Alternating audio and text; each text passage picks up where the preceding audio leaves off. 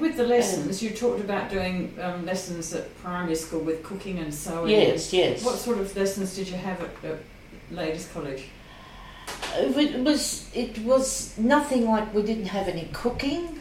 My my granddaughter's just finished there, and she went through the six years, and I just don't believe the thing.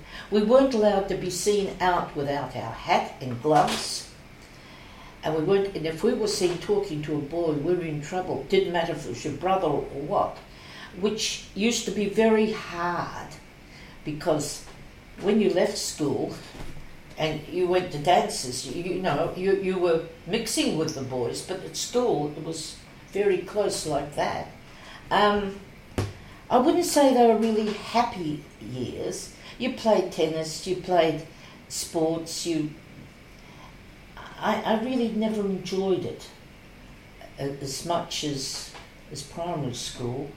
And because none of my friends went there, oh, the Judy Beecher that lived up the street, she, she went, but Margaret Robinson, which I, Robbo, I still see, she lives in Cottesloe. I still, we've, we're very friendly with her again.